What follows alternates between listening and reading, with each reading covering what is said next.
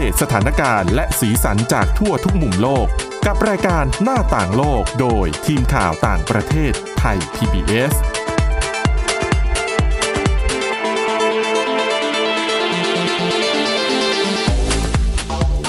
วัสดีครับ ต้อนรับคุณผู้ฟังสู่รายการหน้าต่างโลกกับทีมข่าวต่างประเทศไทย PBS นะครับ วันนี้พบกับคุณกรีนจิรวัตรมาสุข และผมก้าวพงศธรสุขพงศ์ครับ ครับผม สวัสดีครับกับวันนี้ยังมีหลากหลายเรื่องราวนำมาเล่าให้คุณผู้ฟังได้ฟังกันนะครับ ตั้งแต่เรื่องควันหลงของการเลือกตั้ง ประธานาธิบดีสหรัฐที่ผ่านพ้นไปแล้ว มาดูกันสิว่า 2 คนก็คือโดนัลด์ทรัมป์กับโจไบเดนเนี่ยถ้าคนใดคนหนึ่งขึ้นมาดำรงตำแหน่งประธานาธิบดีจะสร้างความเปลี่ยนแปลงให้แก่โลกยังไงบ้างนะคครัรับบผมเรื่องของวิธีการควบคุมอารมณ์อย่างไรเมื่อคู่สนทนาทำให้เราหัวร้อน แล้วก็เรื่องของเพลงที่เด็กๆหลายคนชอบกันก็คือ Baby Shark นะครับ ที่ตอนนี้เนี่ยมาโค่นเพลง Despacito บน YouTube เรียบร้อยแล้วครับผมอะเรามาเริ่มกันที่เรื่องแรกเลยนะฮะ ก็คือเพลงที่คือต้องเล่าอย่างนี้ก่อน คือเพลงเนี้ยมันมีที่มาที่ไป เพราะว่าในออฟฟิศเราเนี่ยเนื่องจากเป็นสำนักข่าวอะก็เลยจะมีแบบคนหลากหลายวัยใช่ไหมบางทีก็เป็นพ่อเป็นแม่คนแล้วอย่างเงี้ยแล้วก็ก็มีความที่พาลูกมาที่ออฟฟิศอย่างเงี้ยแล้วก็จะเปิดเพลงเนี้ยกล่อมพวกเราตลอดเวลาก็คือ Baby Shark ใช่เปิดให้เปิดให้เต้นคือท่อนท่อนทำนองจังหวะมันอะคือมันติดหูครับก่อนหน้านี้ผมเคยเล่าให้คุณผู้ฟังฟังเกี่ยวกับอาการที่อ่า จะสลัดเพลงพวกนี้ออกจากหูไปยังไง เป็นวิธีการลองไปหาฟังกันได้นะฮะ ครั้งนี้ก็เหมือนกัน แต่ว่าเป็นในแนวที่ Baby Shark เนี่ยโค่นเจ้าพ่อยอดวิวของ YouTube เรียบร้อยแล้ว เพลง Despacito ตอนนี้เนี่ย เพลงที่ติดหูประจำปีที่ทุกคนมักได้ยินโดยที่แบบไม่รู้ว่าต้นตอมันดังมาขึ้นมาได้ยังไง แต่พอรู้ตัวอีกทีเพลงพวกนี้ก็ถูกเปิดไปทั่วแล้ว ไม่ว่าจะเป็นอย่างสถานการณ์ของเราอย่างที่เล่าก็คือพาลูกเด็กเล็กแดงมา แล้วก็เปิดให้เต้นให้เล่นกันอย่างเงี้ยหากย้อนกลับไปเมื่อ 3 ปีก่อนหน้านี้เพลง Despacito โดยศิลปินลูอิสฟอนซีเนี่ยฟิชเจอริงกับดัดดี้ยังกีนะฮะ ได้ถูกปล่อยลงบน YouTube ในปี 2017 เนี่ย ก่อนจะทำลายสถิติวิดีโอที่มีคนยอดยอดเข้าชมสูงสุดจำนวนประมาณ 6,000 ล้านครั้งในปี 2019 นะฮะ แต่ ใครจะไปคาดคิดนะฮะว่ามามืดอย่าง Baby Shark Baby Shark จุดจุดจุดนั่นแหละ ที่ถูกปล่อยตัวออกมาก่อน Despacito 1ปี จะมาโค่นตำแหน่งแชมป์วิดีโอยอดยอดเข้าชมมากสูงสุด บน YouTube ไปสดๆร้อนๆเมื่อไม่นานมานี้ฮะ ที่ยอดชมกว่า 7.04 พันล้านครั้งนำหน้า Despacito ที่ปัจจุบันมียอดเข้าชมอยู่ที่ 7.03 ล้านครั้ง เพลง Baby Shark เนี่ยถูกเผยแพร่โดย Pink Fong นะฮะ บริษัทเชิงการศึกษาในเกาหลีใต้ โดยมันเป็นเพลงแนวขับร้อง รอบกองไฟที่ได้แรงบันดาลใจมาจากภาพยนตร์เรื่อง Jaws นะฮะเนื้อเพลงเวอร์ชันภาษาอังกฤษเนี่ยได้พูดถึงครอบครัวของฉลามที่ประกอบไปด้วยลูกฉลามแม่ฉลามพ่อฉลามแล้วก็ย่าฉลาม ที่ชักชวนกันออกมาล่าเหยื่อนะครับอย่างไรก็ดีเนี่ย Baby Shark เนี่ยได้เคยปล่อยเพลงเดียวกันนี้ในเวอร์ชันภาษาเกาหลี ด้วยนะฮะเมื่อปี 2015 แต่ก็ได้รับคำวิพากษ์วิจารณ์ว่า มีเนื้อหาเพลงที่เหยียดเพศ โดยเปรียบเทียบว่าแม่ฉลาม น่ารัก พ่อฉลามแข็งแรง ย่าฉลามใจดีปู่ฉลามเท่อืม Baby Shark เนี่ยได้รับความนิยมในแถบเอเชียตะวันออกเฉียงใต้ก่อนที่จะได้รับความนิยมไปในระดับโลก ครับอ่าทั้งในอังกฤษเนี่ย ที่เพลงก็ติดชาร์ตอันอันดับที่ 6 นะฮะ แล้วก็ในอันดับที่ 32 ของสหรัฐ โดยสาเหตุที่มันได้รับความนิยมอาจเกิดจากท่อนเพลงที่ผมร้องให้ฟังแหละดุดดุดดุดดุดดุดนั่นน่ะถูกร้องซ้ำกว่า 21 วินาทีจนทำให้มันติดหู คือก็ติดท่อนเนี่ย เป็น worm worm ear เออนะฮะ มันก็จะติดอยู่ในหูวิธีการเอาออกเนี่ย ก็ต้องไปหาฟังกันว่าผมเคยเอามาเล่าเอาไว้นะฮะ ครับ นะ เนี่ยพอเพลงมาเนื้อเพลงมาเสียงดนตรีคือทุกมาวันเนี่ยเวลามีคนเปิด ก็จะติดหูเฉพาะเราท่อนจะนี้ต้องมเท่าองนั้นหาทิศละว่า เอ๊ะที่ไหนใครเป็นคนเปิด Baby Shark ครับอะไรอย่างเงี้ยแล้วก็เด็กลูกเด็กเล็กแดงทั่วบ้านทั่วเมืองเชื่อว่าเคยผ่านเพลงนี้ และในอนาคตมันก็จะเป็นเพลงที่ พอเปิดปุ๊บ อย่างที่บอกมันเราจะต้องตามหาเสียงว่ามันทำตรงไหนทำเพลงไปด้วยได้เลยอืมนะครับแล้วจังหวะเพลงเอ่ยเนื้อเพลงเอ่ยมันฟังง่ายครับติดหูอย่างที่บอกฮะเอ่อมาต่อกันที่เรื่องที่สองของผมนะฮะ ก็คือ เคยดูอลาดินไหมเคย เรื่องโปรดเลย เรื่องโปรดใช่ไหมอ่าตัวแกนหลักของอลาดินที่เป็นสีสันของเรื่องก็คือยักษ์จินนี่ในตะอ่าเกียใช่งครับถูกไหมทีนี้ปุ๊บอ่าทุกคนเนี่ยต่างก็ รักในการ์ตูนดิสนีย์ไม่ว่าจะเป็นเจ้าหญิงเอ่ยเจ้าชายเอ่ยอะไรอย่างเงี้ยสีสันในการ์ตูนดิสนีย์ใช่แล้วจะเป็นอย่างไรถ้าการ์ตูนดิสนีย์อาจจะเกิดขึ้นในชีวิตเรา แต่โชคไม่ค่อยดีเท่าไหร่ฮะเรื่องนี้เกิดขึ้นกับคุณหมอท่านหนึ่งในอุตราประเทศของอินเดีย ที่เขาถูกคนร้ายเนี่ยหลอกขายตะเกียงวิเศษอืมแบบเดียวกับหนังในในการ์ตูนอลาดินเลยนะ ราคา 7 ล้านรูปี หรือราวๆ2.9 ล้านบาท ครับ หมอในประเทศอินเดียท่านเนี่ยฮะเขาเข้าแจ้งความกับเจ้าหน้าที่ตำรวจในรัฐอุตรประเทศ หลังจากที่เขานำตะเกียงที่ถูกคนร้าย อ้างว่ามีมนต์วิเศษ ถ้าเกิดถูจะทำให้ได้พบกับจินนี่ แล้วจินนี่ก็จะประทานพรให้เขาอืมแต่ผลลัพธ์กลับมีแต่ความว่างเปล่าทำให้เขารู้ทันทีว่าเขาถูกหลอกขายตะเกียงเปล่าในราคากว่า 7 ล้านบาทเออเล้านรูปีอ่ามีคุณคุณหมอท่านนี้แหละฮะเขามาเปิดเผยว่าเมื่อสัปดาห์ก่อนเนี่ยเขาเขาได้ไปพบกับนักไสยเวท คือต้องเล่าอย่างนี้ก่อนว่าคุณหมอครับ ท่านเนี้ยทำงานเป็นหมอ แล้วก็มีผู้ชายสองคนเนี่ยแวะเวียนมาหาตลอดเวลามาตีความอ่ามาตีสนิทมา นู่นนี่นั่นมามาทำความรู้จักมาทำให้มันสนิทสนมกันอะปุ๊บเขาก็พาคุณหมอท่านเนี้ยไปพบกับนักไสยเวทคนหนึ่ง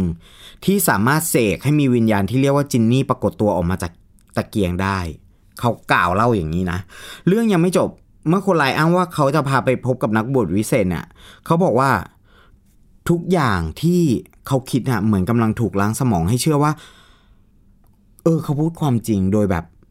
ไรข้อกังขาก็คือไม่ได้สงสัยเลย สุดท้ายเนี่ยคานก็ได้ไปพบกับนักบวชคนนี้โดยนักแกงต้มตุ๋นเนี่ยก็ได้หลอกขายตะเกียงดังกล่าว คือเขาเล่าว่าตอนที่เข้าไปในห้องเนี่ย มันมืดหมดเลย มีกฎข้อปฏิบัติอยู่สองสาอย่างที่เขาจะต้องทำก็คือ มันมีอะไรบ้างล่ะห้าม เข้าไปใกล้ยักษ์จินนี่อืมห้ามแตะต้องตะเกียง คือได้แต่นั่งดูอยู่ห่างๆ ในขณะที่นักในห้องนั้นมันมืดมากเนี่ย เขาก็เห็นเป็นลักษณะของกลุ่มควันลอยขึ้นมาจากตะเกียง แล้วก็เห็นเป็นในลักษณะของยักษ์จินนี่ ทีนี้ปุ๊บอ่าเขาก็พยายามบิวหลอกคุณหมอว่า เขาจะได้พบกับความมั่นคง มั่งคั่ง สุขภาพดี โชคดีอ่า นั่นแหละ แต่ว่าท้ายที่สุดห้ามสัมผัสนะฮะ นักบวชรับบอกว่าถ้าเกิดว่าสัมผัสเนี่ยเขาอาจจะได้รับอันตรายจากการแตะตัวจินนี่อืมแต่ก็ไม่พ้นความจริงอะฮะ หลังจากเสนอขายกันเสร็จเรียบร้อยปุ๊บ ก็มีกฎบางข้ออยู่ก็คือ ห้ามแตะต้องมัน เพราะว่าเนื่องจากจะเป็นการเปลี่ยนเจ้าของ ห้ามแตะต้องมันประมาณ 45 วัน เป็นไง ก็มีกฎห้ามห้ามไปจับตะเกียงเลยนะ ทีนี้ปุ๊บคานก็เชื่อ แต่ มาประมาณสองสัปดาห์หลังจากที่เขาครอบครองตะเกียงมาปุ๊บเขาก็เริ่มสงสัยว่า เอ๊ะ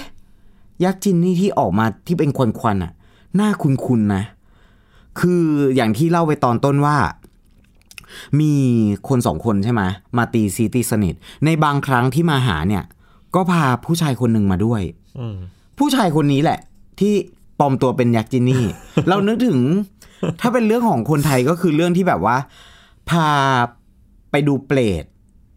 อ่าแล้วก็จำได้ไหมแกล้งแต่งตัวแต่งตัวคล้าๆยืนสูงสูงๆแล้วก็แกว่งแขนไปมาเป็นเปรตอ่าในนั่นแหรายละการรายการหนึ่งนะครับท้ายที่สุดเขาก็เลยแจ้งความจับนะฮะว่าหลอกลวงอืมแต่ก็ตอนนี้ยังยังไม่มีผลว่าว่ารูปคดีเป็นยังไงนะ เพราะว่าก็เป็นการหลอกขายสินค้าไงหลอกขายตะเกียงที่มันไม่มีจริง เรามาเบรกอารมณ์ก่อนที่จะไปตามเรื่องสถานการณ์สหรัฐกันดีกครัว่าบผมมีทริคอ่าทริค เล็กน้อยนะฮะเกี่ยวกับว่าถ้าเกิดว่าเราเจอคู่สนทนาที่ทำให้เราหัวร้อนเนี่ยจะทำยังไงนะฮะยิ่งทะเลาะกับคนที่แบบไม่มีสาระเนี่ยก็ยิ่งชัดเลยว่ามันไม่ได้มีประโยชน์ เราจะต้องเอาสุขภาพจิตไปแลกกับคนเหล่านั้นทำไมอืมถูกไหมงั้นเรามาดู7วิธีที่สามารถทำให้เราแบบใจเย็นลงได้อะ ครับน่าสนนะใจอันฮะนี้ข้อแรกเนี่ยเขาบอกว่าให้โฟกัสแค่ ในสิ่งที่อีกฝ่ายต้องการพูดจริง ๆ แทนที่จะเก็บทุกคำพูดมาใส่ใจ ซึ่งล้วนแล้วแต่ก็มีแต่น้ำทั้งนั้นไม่มีเนื้อหรอกอืมนะก็โฟกัสแค่นั้นก็เลือกเอาเฉพาะใจความที่แบบ เขาต้องการสื่อก็พอ พอยิ่งเรารับคำเหล่าอ่ายิ่งรับคำเหล่านั้นมามากตามเท่าไหร่นะเราก็ยิ่งคิดก็ยิ่งหนักสมอง แล้วก็รกพื้นที่ที่จัดเก็บความจำเปล่าๆ นะฮะแถมยังทำให้เราหงุดหงิดด้วยนะอย่าเก็บทุกคำข้อแรก ข้อที่สองอย่าขึ้นเสียงครับ อย่าขึ้นเสียงนะครับ เพราะว่าแม้ว่าเรากำลังทะเลาะกับคนที่ขี้วีนขี้เหวี่ยงแค่ไหนก็ตามเนี่ย การที่เราวีนตามหรือว่าขึ้นเสียงตามไปด้วยเนี่ย อาจจะทำให้เรื่องไม่จบ และเรื่องมันก็จะลามปามไปกันใหญ่ก็ขยายวงไปเรื่อยใช่ ซึ่งผู้เชี่ยวชาญด้านการจัดการอารมณ์เนี่ยก็เผยว่า อาจจะฟังดูแปลกๆนะ แต่บางทีเรื่องต่างๆ สามารถจบด้วยการกระซิบ จริงไหมๆกระซิบเหรอ อืมคือพูดแบบเนี้ยมันดูทำได้ง่ายนะ แต่อืมพอเอาจริง ๆ เราทำยากนะ เขาบอกว่าไม่ว่าจะเป็นวิธีการกระซิบหรือว่าการพูดด้วยน้ำเสียงที่ค่อนปกค่อนข้างไปทางปกติเนี่ย ครับ จะสามารถทำให้อารมณ์โกรธของทั้งสองฝ่ายเนี่ย ลดลงได้ อืมจริงไหม ก็อันนี้ก็ มันเป็นความพยายามในการระงับอารมณ์อืมจะว่างั้นก็ได้นะ ใช่ ข้อที่ 3 ครับ ระวังท่าทางของตัวเอง ในขณะที่กำลังทะเลาะกันเนี่ยภาษากายส่วนใหญ่เนี่ยจะมีส่วนสำคัญมากในการสื่อสาร คอยต้องคอยระเอ่อระวังแขนระวังขาตัวเองเอาไว้ ไม่ว่าจะเป็นการกอดอกการชี้นิ้ว การมองหน้าการเบ้ปากการมองบน ถ้าไม่ระวังภาษากายเหล่านั้นนะอาจจะพัฒนาถึงขั้นยกขามาเตะกันเลยก็ได้นะ ถูกไหมจริงไหมครับ ก็อาจจะต้องแบบเก็บแขนเก็บขาอะไรตัวเองให้เรียบร้อยแล้วก็มีสติ ข้อทีสี่4ที่เขาแนะนำนะ ก็คือสูดหายใจเข้าลึกๆครับ เวลาโกรธเลือดในร่างกายมักจะไหลเวียนแบบติดๆขัดๆและส่งผลให้ฮอร์โมนเราเนี่ยฮอร์โมนที่ควบคุมความเครียดเนี่ย มันทำให้เครียดเพิ่มมากขึ้น ดังนั้นพักสูดหายใจแป๊บหนึ่งเดินหนีออกมาก่อน เพื่อให้เลือดได้ไหลไปหล่อเลี้ยงสมองทำให้ร่างกายเนี่ยผ่อนคลายมากขึ้น คือบางทีการเดินหนีออกมาเนี้ยมันก็ อาจจะช่วยทำให้สถานการณ์มันผ่อนคลายลงก็ได้เออคือบางคนอาจจะบอกว่าโอ้ยเดินหนีออกมาเนี่ยดูไม่โอเคเลยดูเป็นคนแพ้อืมดูอะไรอย่างนี้แต่ความจริงไม่ใช่นะฮะ เป็นกาครรับเบรกก่อน เบรกดาวน์ก่อนนะฮะ ข้อที่ 5 จบการสนทนาให้เร็วกว่าที่คิด จบการสนทนาให้เร็วกว่าที่คิดยังไง ตัวเราเนี่ยมักจะรู้ขีดจำกัดของความอดทนของตัวเอง แต่เราไม่รู้ของเขาถูกไหมถ้ารู้สึกว่าตัวเองเริ่มตึงเริ่มกำลังจะปะทุเนี่ย ให้รีบหยุดทะเลาะไว้แค่นั้นก่อน อืม อืม เนี่ยคือการคุมตัวเอง ข้อที่6นึกถึงอะไรตลกตลกๆเข้าไว้ แต่บางทีมันก็ยากนะ ยากยากในอารมณ์แบบนั้น อืม แต่ว่าถ้าคนที่มีสติจริง ๆ แล้วรู้ตัวเองว่ากำลังเดือดมาก ๆ เนี่ย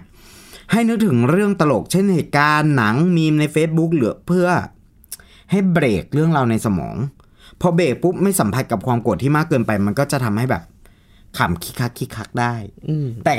ก็ต้องระวังอีก มันมีอยู่ข้อหนึ่งที่บอกว่าระวังท่าทางของตัวเอง เพราะว่าหัวเราะคิกคักอาจจะยั่วโมโหอีกฝั่งหนึ่งอ่าใช่ใช่มันไหมก็เป็นเรื่องละเอียดอ่อน ใช้ด้วยถูกนะครับที่ถูกเวลาอ่แล้วก็ข้อสุดท้ายครับ อย่าลากเรื่องที่ไม่เกี่ยวข้องเข้ามาพูดเด็ดขาดในเวลาที่ทะเลาะกัน ครับ ในเวลาที่กำลังคิดว่าอีกฝ่ายหนึ่งกำลังจะมีเรื่องทะเลาะกันเนี่ยเพราะว่าบางคนเวลาทะเลาะกันเนี่ยจะชอบขุดเอาเรื่องต่างๆต่างๆตั้งแต่สมัยพระเจ้าเห่าอะ เข้าใจไหมคุณเคยทำอย่างนี้ คุณเคยทำอย่างนั้นเอามาพูดกัน หรือยุยงให้อีกฝ่ายเนี่ยหัวร้อน ถ้าไม่อยากเถียงไปถึงขั้นนั้นเนี่ยก็พูดเฉพาะเรื่องที่อยู่ในประเด็นดีกว่า ต้องการให้ปรับตรงไหนต้องการให้ทำอะไรนะฮะสุดท้ายเนี่ยเขาสรุปไว้ว่าถ้าต้องการถ้าเกิดจะต้องทะเลาะกับคนที่ไม่มีสาระเนี่ยหรือว่าคนที่ไม่มีวุฒิภาวะทางอารมณ์เนี่ยมันก็ยาก ยากเจ็ดวิธีนี้เป็นวิธีที่ยาก แต่ถ้าเกิดว่า เราทะเลาะกับคนที่พอจะมีสติอยู่บ้าง มันก็จะต่างคนต่างแยกเราก็ต่างคนต่างควบคุมอารมณ์ได้นะฮะเขาบอกว่าวิธีการแก้ที่ถ้าเกิดมีเหตุปะทะกับคนที่แบบไม่มีสาระหรือไม่มีวุฒิภาวะทางอารมณ์เนี่ย ก็คือปล่อยให้เขาพร่ามไปเรื่อยๆนั่นแหละ เดี๋ยวแป๊บเดียวเขาก็เหนื่อย อืมอันนี้คือสิ่งที่เขา แนะนำเป็นทริคมา ก็เป็นผู้เชี่ยวชาญแนะนำมาถูกครับไหมผมโอเคครับ เดี๋ยวช่วงต่อไปนะครับชวนคุยกันเรื่องควันหลงการเลือกตั้งสหรัฐกันบ้างว่า หลังจากนี้เนี่ยมันจะเกิดอะไรขึ้นบ้างในการเมืองของอเมริกา รวมถึงการเมืองโลก หลังจากสหรัฐได้ผู้นำคนใหม่ด้วยครับ หน้าต่างโลกโดยทีมข่าวต่างประเทศไทย PBS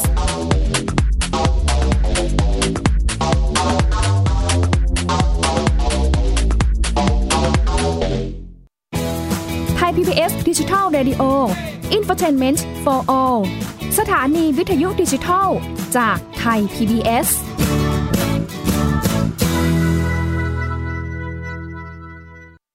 ไทย PBS Application on Mobile ให้คุณเชื่อมโยงถึงเราในทุกที่ทุกเวลา ได้สัมผัสติดตามเราทั้งข่าว รายการ รับชมรายการโทรทัศน์ และฟังรายการวิทยุที่คุณชื่นชอบ สดแบบออนไลน์สตรีมมิ่งชมรายการย้อนหลัง ข้อมูลกิจกรรมไทย PBS ร่วมเป็นนักข่าวพลเมือง รายงานข่าวกับเรา และอีกหลากหลายฟังก์ชัน ให้คุณดาวน์โหลดได้ฟรี ทุกระบบปฏิบัติการ ติดตามข้อมูลเพิ่มเติมได้ที่ www.thaipbs.or.th/digitalmedia อัปเดตสถานการณ์รอบโลก ประเทศจีนนี่เราทราบกันดีนะคะว่าเป็นประเทศที่จะมีปัญหาเรื่องความสมดุลของประชากร คนที่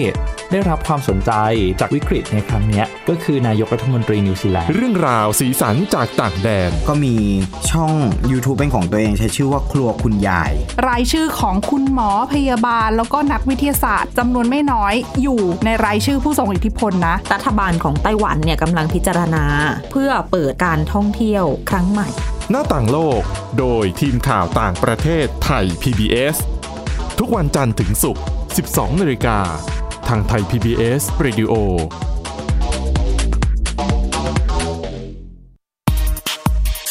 เพราะวิทยาศาสตร์อยู่รอบตัวเรา มีเรื่องราวให้ค้นหาอีกมากมาย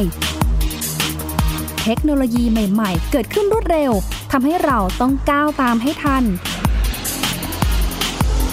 ดตเรื่องราวทางวิทยาศาสตร์ เทคโนโลยี และนวัตกรรม ที่จะทำให้คุณทันโลก กับรายการ s c i e n t e c h ทุกวันจันทร์ถึงวันศุกร์ทางไทย PBS Radio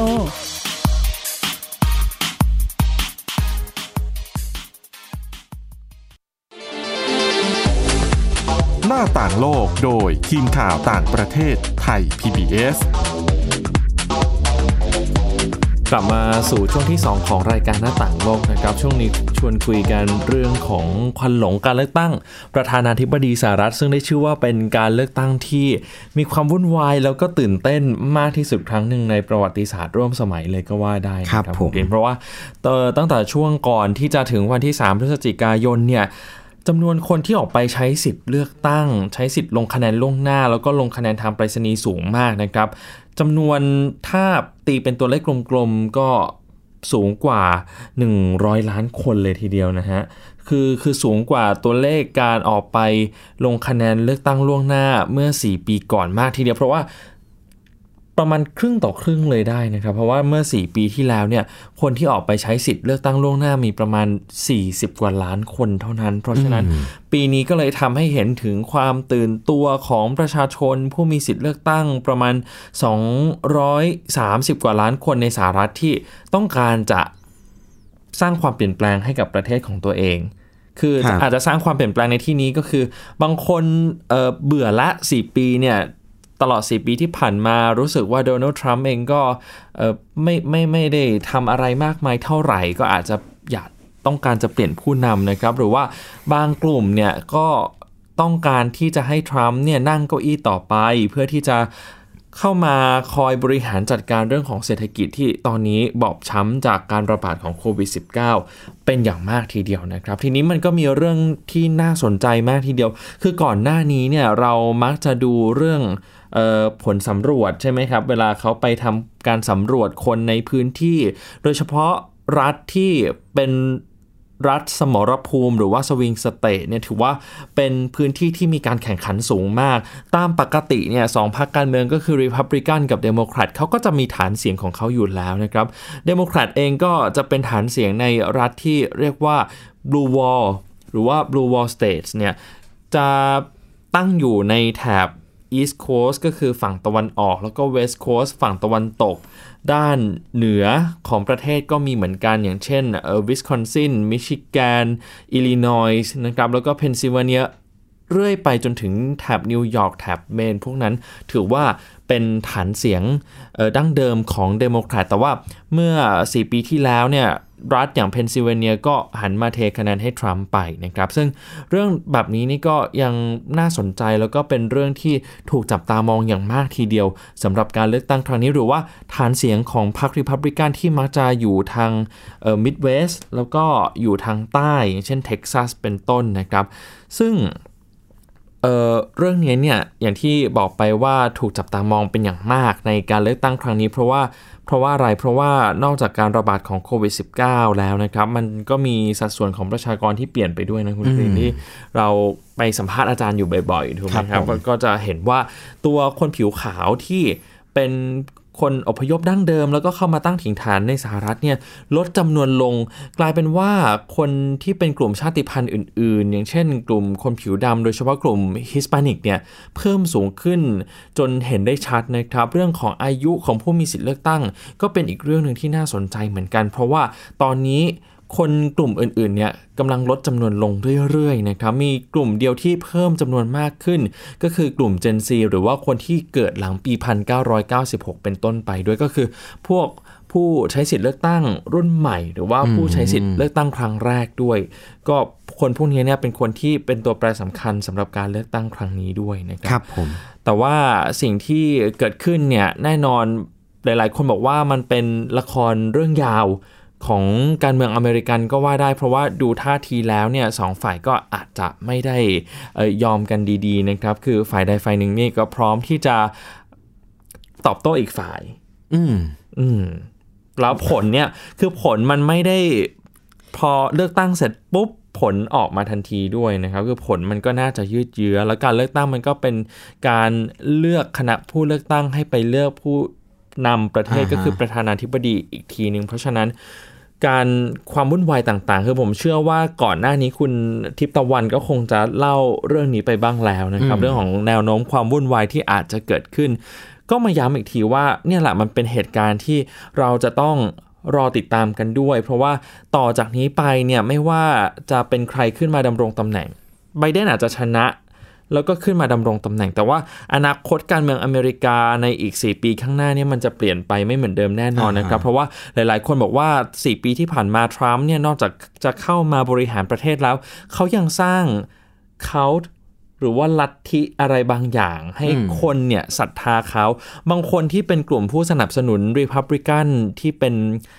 จัดๆเลยเนี่ย บอกว่าทรัมป์เป็นผู้ที่พระผู้เป็นเจ้าส่งมาเลยนะอือหืออืมคือเชื่อถึงขนาดนั้นนะครับ แล้วเขาก็จะมีกลุ่มคนที่ไปมีแนวคิดสุดโต่งติดอาวุธและกลุ่มคนพวกเนี้ยก็พร้อมที่จะสู้เพื่อเขาด้วย ทั้งหมดทั้งมวลนะมันเกิดมาจากความไม่ยอมของตัวทรัมป์ก็พยายามบิวให้กลุ่มคนที่เชื่อเขาเนี่ย ออกมาตลอดเวลาว่ามันจะต้องมีการโกง มันจะต้องมีการโกง เขาจะย้ำอยู่เสมอว่ามันจะต้องมีการโกง เพราะฉะนั้นเนี่ยสิ่งที่มันเกิดตามมาก็คือประชาชนอย่างที่บอกว่ามันมีกลุ่มคนที่เชื่อว่าเขาคือ